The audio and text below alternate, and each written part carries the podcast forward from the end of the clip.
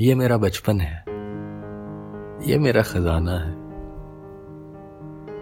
मार्च 2001 का ये रसाला जो मैंने पंद्रह रुपए जोड़कर खरीदा था, आज किसी बक्से से निकल आया। ये मेरा नशा था। इसका हर एक लफ्ज मेरी ऑक्सीजन थी। मुझे हर महीने बस इसी का इंतज़ार होता था।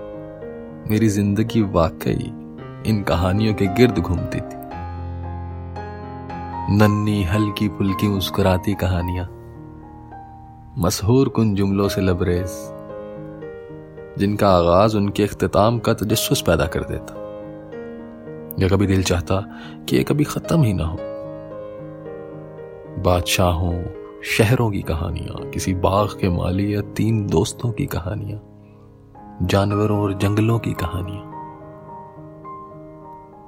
ये मेरा बचपन था। मेरा तालीम और तरबियत था।